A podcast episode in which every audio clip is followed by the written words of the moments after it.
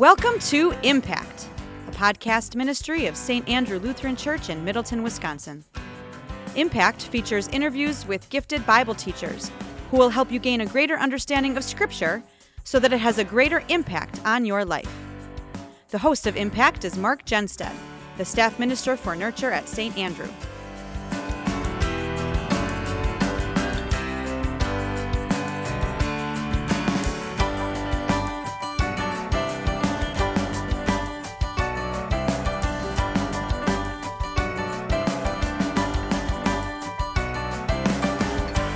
Hi, everyone. Thank you for being here. Welcome to this podcast. I'd like to say that this time that you're spending with God and His Word is time well spent.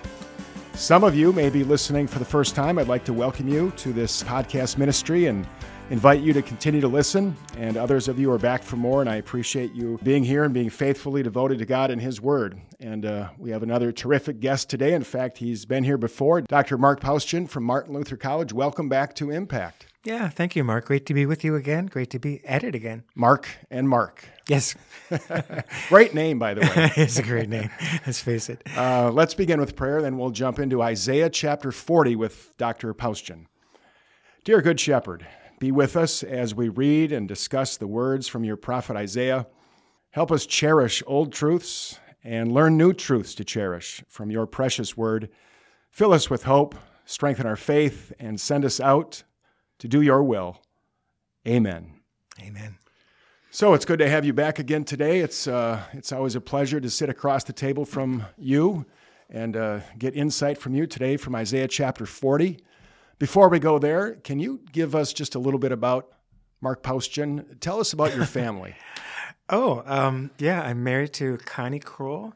It's been 31 years. I think flies by, doesn't it? it flies by. She's a wonderful person and a, just an amazing companion. And she works on campus. She does. She's a receptionist, and so we have a date for chapel oh, most nice. days, and get to see her all the time. And we've got two daughters and two sons-in-law, and uh, no grandchildren yet. I just turned sixty, so I'm kind of looking for that day too. But uh, we're a very happy family. Very, very blessed. Always glad to be in the same place. The very six, good. six of us, yeah. And I've seen that last name around the Synod a little bit. You have family that are in the ministry? Yeah, I have a brother who just retired from West Bend, Wisconsin, and a brother who just retired from Upper Michigan. Um, the generation before, there were plenty of uncles and my dad and grandpa, and I'm fourth generation. So was then, your dad a pastor? He was, yeah, and grandpa, and grandpa, and then his father-in-law too. So I can kind of say four generations. Chip off the old block. Of. well, it was the family culture I grew up in, without any question. Very good. Yeah. What a blessing, right? Definitely. Uh, Isaiah chapter 40 is our focus today. Before we get into the specifics of that chapter, can you tell us uh, about uh, the prophecy of Isaiah? Uh, just give us a little background on, on him and, and his prophecy. Sure. So Isaiah is a prophet of the southern kingdom. So, you know, with Solomon's son, the kingdom is divided Judah down south with Jerusalem and Israel up north. So Isaiah is a prophet to the, to the southern kingdom, but he prophesied the fall of the northern kingdom to Assyria. So he prophesied that and he lived through all that. Um, Assyria also devastated Judah, but Jerusalem was spared by divine intervention. Just a, another story of its own, how Jerusalem was spared. And so Isaiah, that was his day. He um, he finished his work as a prophet about 100 years, or at least 100 years before the Babylonian captivity of the south. So, what's interesting is that he prophesied that the southern kingdom too would be carried off in captivity and it would be at the hands of Babylon. And when Isaiah said that, Babylon was really nothing. It wasn't any kind of world power at all, no threat at all. Um, but what happens then is so that day does come long after Isaiah prophesied. Uh, Jerusalem falls and the captivity happens. And then we get to what we call book two of Isaiah. So it's Isaiah chapter 40 to the end, 40 to 66. And this is a book of comfort.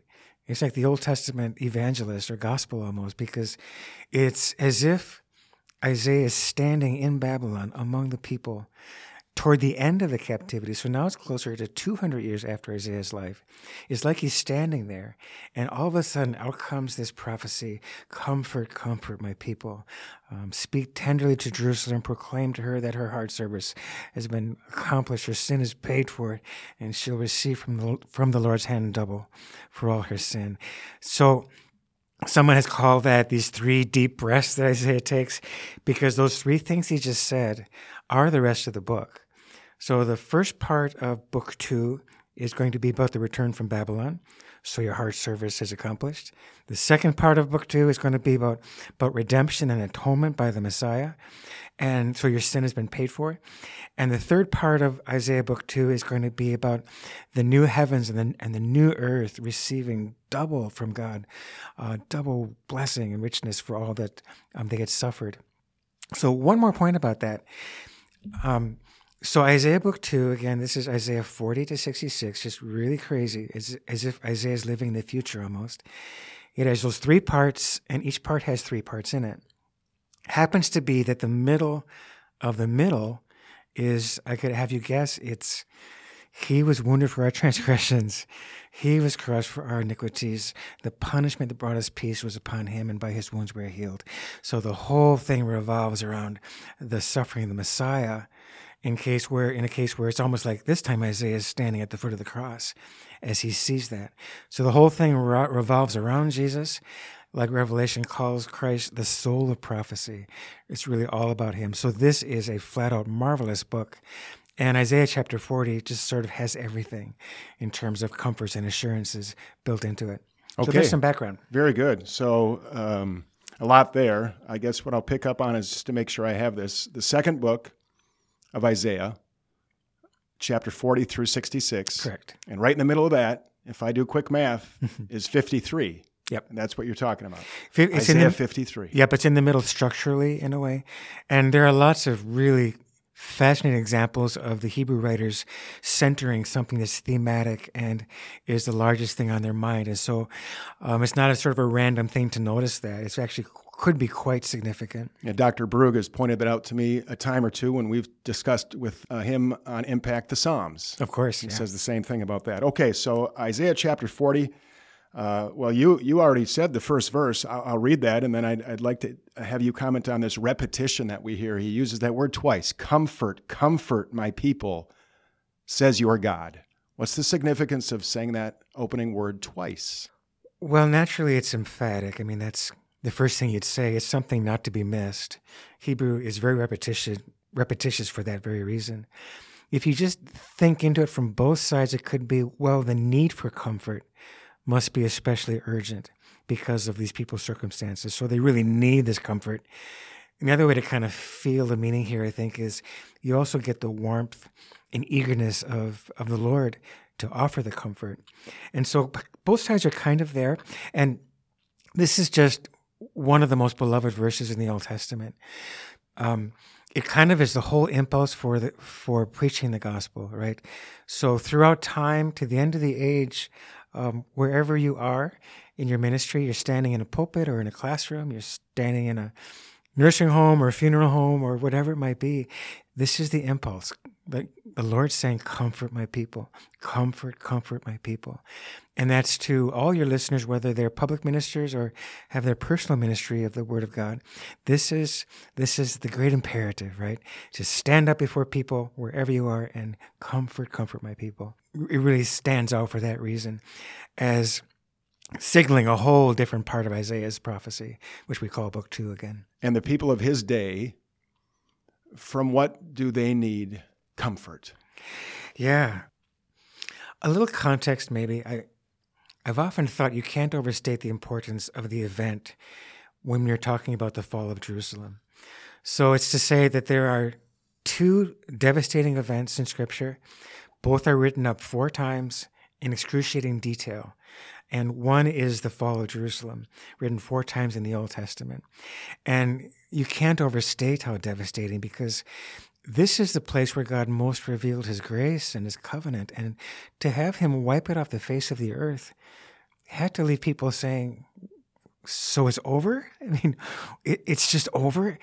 Um, Ezekiel is in the captivity, and there's this time in his ministry with, with the captives where he is continuing to show them their sin and speak about judgment. But then the word comes from Jerusalem that the city has fallen. And it's just so devastating that Ezekiel's message, too, becomes one of comfort. It changes his whole tone. And so they are living in hard circumstances. And um, I think that when we are struggling, we can have our minds be kind of bound up in the law, and our mind might go right to, well, God is punishing me. Like maybe it is kind of all over if um, if He would go to this length. I had a pastor, a dear friend of mine, who's been absolving people and forgiving them, you know, for as long as I have, you know, 35 years almost now. And he said his son got really sick, and his first thought was, God is punishing me. Right? I mean, so even someone that knows the gospel that well has to so to speak, reclaim it in that moment and remember it and apply it to himself. And so that first event is just unspeakably devastating. Well, the other event, written up four times in excruciating detail, of course, is Christ on the cross. And there's a link there, right? Destroy this temple, Jesus says, and I'll raise it up. And so, flat out devastating to those that loved him and worshiped at his feet. But of course, an even greater and more profound comfort comes from, from um, the death of Jesus and his resurrection. So I just think it's what goes, what's on a person's mind who has struggled. And the years roll on 50, 60, coming on 70 years that the comfort they need to know that God is still their God. He is still their tender father. And He, well, the, the, the favorite verse of so many of us comes in here then Jeremiah 29 I know the plans I have for you, declares the Lord plans to prosper you and not to harm you, plans to give you hope in the future.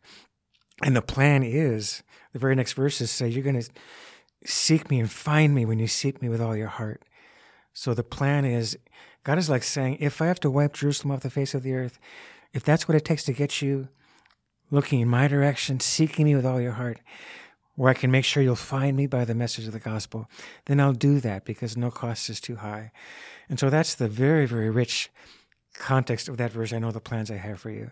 Do you want to push back on that or question if I can make it come out more clearly what I'm trying to say? Uh, I guess just a thought, uh, a comfort as we consider God's people today. We need comfort, and we need comfort from things that happen in life, and we also need comfort from God's law.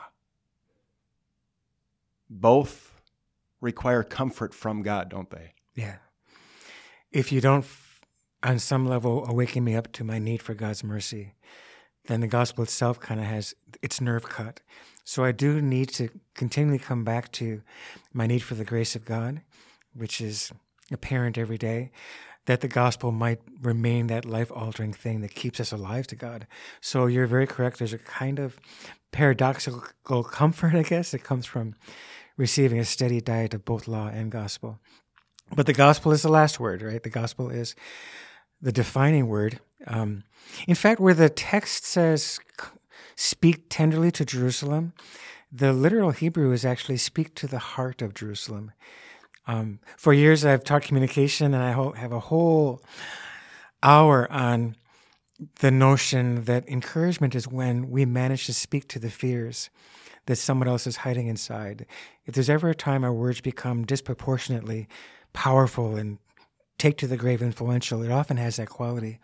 Uh, we, we manage to speak words that really address the fear someone's hiding in their heart. Well, that's Isaiah 40 and also Ruth 2 are sort of the scriptural warrant for thinking that way because the literal thing says that very thing. Speak to the heart of the city um, and offer words of comfort is the imperative. I want to read verse 2. Speak tenderly to Jerusalem and proclaim to her that her hard service has been completed, that her sin has been paid for, that she has received from the Lord's hand double for all her sins. What is Isaiah getting at with that phrase, that she has received double for all of her sins? Sure. Um, let me back up one second and explain the how she has received. So the Hebrew language has a verb tense. It's very common. It usually is going to be rendered in the past tense. That's what it usually does in English.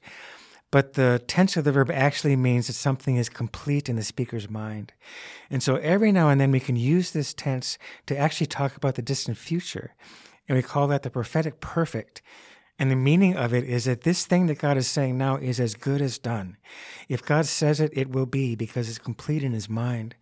For, for the Lord speaking and acting are not so different from each other. And so we get a lot of this in Isaiah. He was wounded for our transgressions. It's the same thing.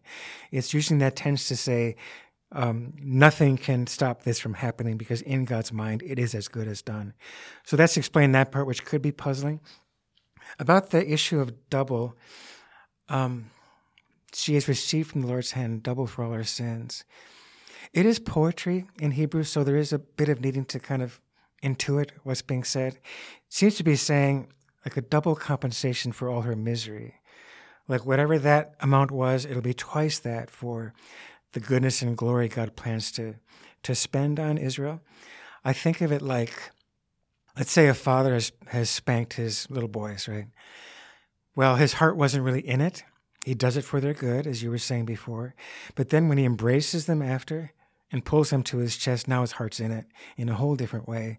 So it's like a double, double response to the punishment that came first. Um, I say that because when Jeremiah talks about the fall, there actually is a phrase in Hebrew that says, okay, the, the city came down, the walls came down, but the Hebrew says, not from my heart. okay? The Lord says, not from my heart. And then when he restores the city, then we get the phrase from my heart. So what Isaiah has on this regard is that God's judgment is a, is a strange work. It's an alien task. There's something about it that the God who from all eternity was nothing but love within himself and the persons of the Trinity, this is in some way strange to him that he would have to judge. Now, he does it for the best of reasons and so on. But that preponderance of mercy that the main way God describes himself is, well, it's Jesus. I am gentle and humble of heart. That's describing who he really is to his core. And so I like that notion of a father spanks because he must, but the embracing is times two, you know, that comes after. So very, very comforting. You know, a little bit more context might be who we're talking to here. So when Jeremiah prophesied, another prophet, of course, right before the end, he told the people who would listen to him, who were the 11th hour converts and were the remnant, he said, You should go to Babylon. Just go to Babylon. Um, the, the evil kings of Israel said, Whatever Jeremiah says, we'll do the opposite. We'll flee to Egypt and stuff. But Jeremiah says, No, no, no. Go to Babylon because it'll be good for you there. God will watch over you and it'll bring you back. And so, among all the masses that went off to Babylon in captivity, among them is that faithful remnant who suffered under the, I suppose, the chastisement of God with the nation, even though they themselves were repentant. So, think how this lands on their hearts. Comfort, comfort my people. You know, that, that they remained his people by repentant faith. So the audience is a little bit complicated. They're not all kind of in lockstep, but there is for sure that re- that smaller remnant of the faithful. Verse 3, we think of John the Baptist. This is in all four Gospels, mm-hmm. referring to John the Baptist. Here's the verse, folks Isaiah 40, verse 3. A voice of one calling in the wilderness, prepare the way for the Lord, make straight in the desert a highway for our God. It continues to say, Every valley shall be raised up, every mountain and hill made low. The rough ground shall become level, the rugged places a plain. So that's quoted in all four Gospels. Looking ahead to the ministry of John the Baptist, what was the comfort that John the Baptist brought to the people of his day? Well, it essentially would be the same gospel, it'd be the same grace. Um, you think about it this way with prophecy that so when Babylon comes back from captivity, this is crazy. This is unprecedented to go off in captivity and ever come back. So it's an amazing event. But when that actually happens, the question is does it live up to everything that the prophets had spoken about? It lives up to most of it, but there's always more there that wasn't quite fulfilled yet. And so, what that means is that when the return happens, it itself becomes a promise of the next good thing coming. And so, there we find ourselves suddenly, as you said in the day of John the Baptist, um, the great forerunner of Christ himself. It's the same gospel, it's the same grace. In fact, John the Baptist says, Repent, for the kingdom of heaven is near. That's not so different.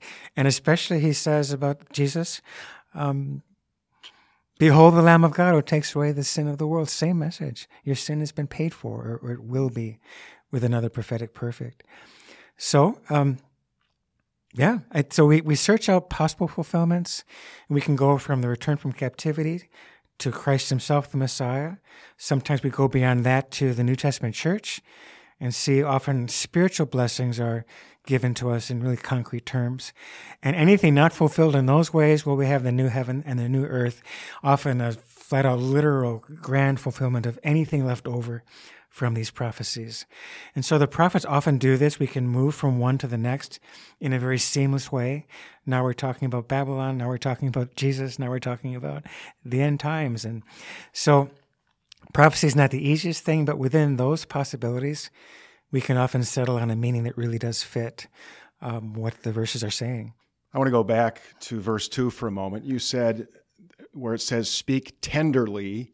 I want to make a connection with uh, John the Baptist because recently I was looking at uh, the Song of Zechariah and towards the father of John the Baptist. And towards the end of the Song of Zechariah, he talks about how his son will tell the people about the tender mercies of our God. And I was struck by that phrase, the tender mercies of our God. As I looked into it, it, it talked about how what that is really saying is when you when you get to the very core of who God is, He is a God of mercy. And that isn't that what you said about yeah. that verse? Speak tenderly.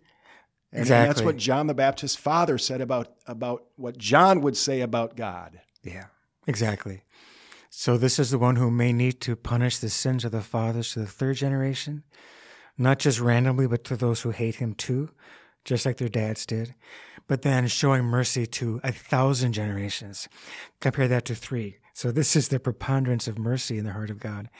And uh, tender mercy is just a lovely expression. And that's a wonderful connection you've made. And here's verse 5 of Isaiah 40. Then the glory of the Lord will be revealed, and all flesh will see it so has verse 5 been fulfilled? Has the glory of the Lord been revealed? Well, it's another example of okay, so I'm going to search in my mind possible fulfillments. So I could say when they returned from Babylon, it was such a historic event, we said before, unprecedented, that did thousands see this and know about it, and it lifted their eyes to how wonderful the God of Israel is. That's what glory is, right? moving past that fulfillment, then comes Christ. How many people know about his death and resurrection, the day he was lifted up for us all, and the day he conquered death for us, right? So millions, even into the billions, have seen that. Everybody? No, no. Um, and so moving beyond the church age, there is the ultimate fulfillment. And you can sort of take your pick where you like based on the specific words, but there is a day coming when not a soul will miss seeing the glory of God, either for their great terror or for their great comfort. But so ultimately, it is a favorite word of Isaiah. The Hebrew is yachdav, together. So all flesh together will see. And you can just think through the possibilities based on those categories of return and Christ and the church age and the end of all time. Every knee shall bow. Every knee shall bow. Verse 8 The grass withers and the flowers fall, but the word of our God endures forever. What a great verse. Yes. What's let's use that word comfort. What's the comfort in verse 8? Well, I'm glad that you caught the precise wording, which is the word of our God. Once you say the word of our God, we are talking about a word of gospel, right?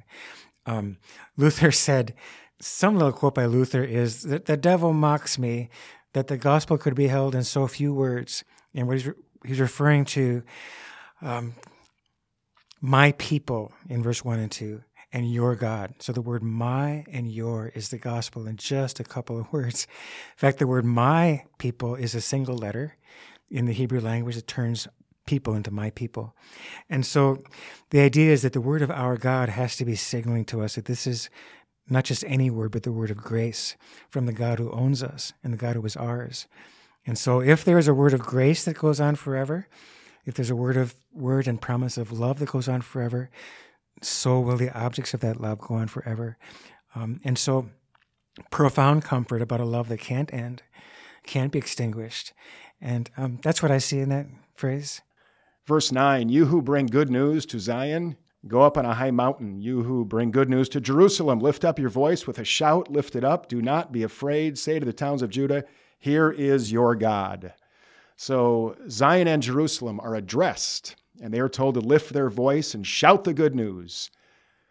To whom? Okay, I have a dilemma here, Mark. Did I ask a bad question? no, not at all. I wanted to not skip over um, the all flesh is grass. All flesh are grass. Yeah, let's go back. Is that And okay? then we'll get to verse 9. okay, We've got we time. Okay. um, so I was reading a wonderful commentary on Isaiah book two by one of our fathers, um, August Pieper. So I'm going to rely on him a little bit. The notion is that Isaiah really despairs of his people. There is hope, but it isn't going to come from his people because all flesh is grass, is what he's saying. Right? So the nations out there can't stop it. Israel won't be any help. And this is just something God will do. So, what Pieper says about this phrase, all flesh is grass, he's saying every human being must have some experience of this in his own heart that all flesh is grass, meaning all humanity. It is the nothingness and impotence of our human race apart from God.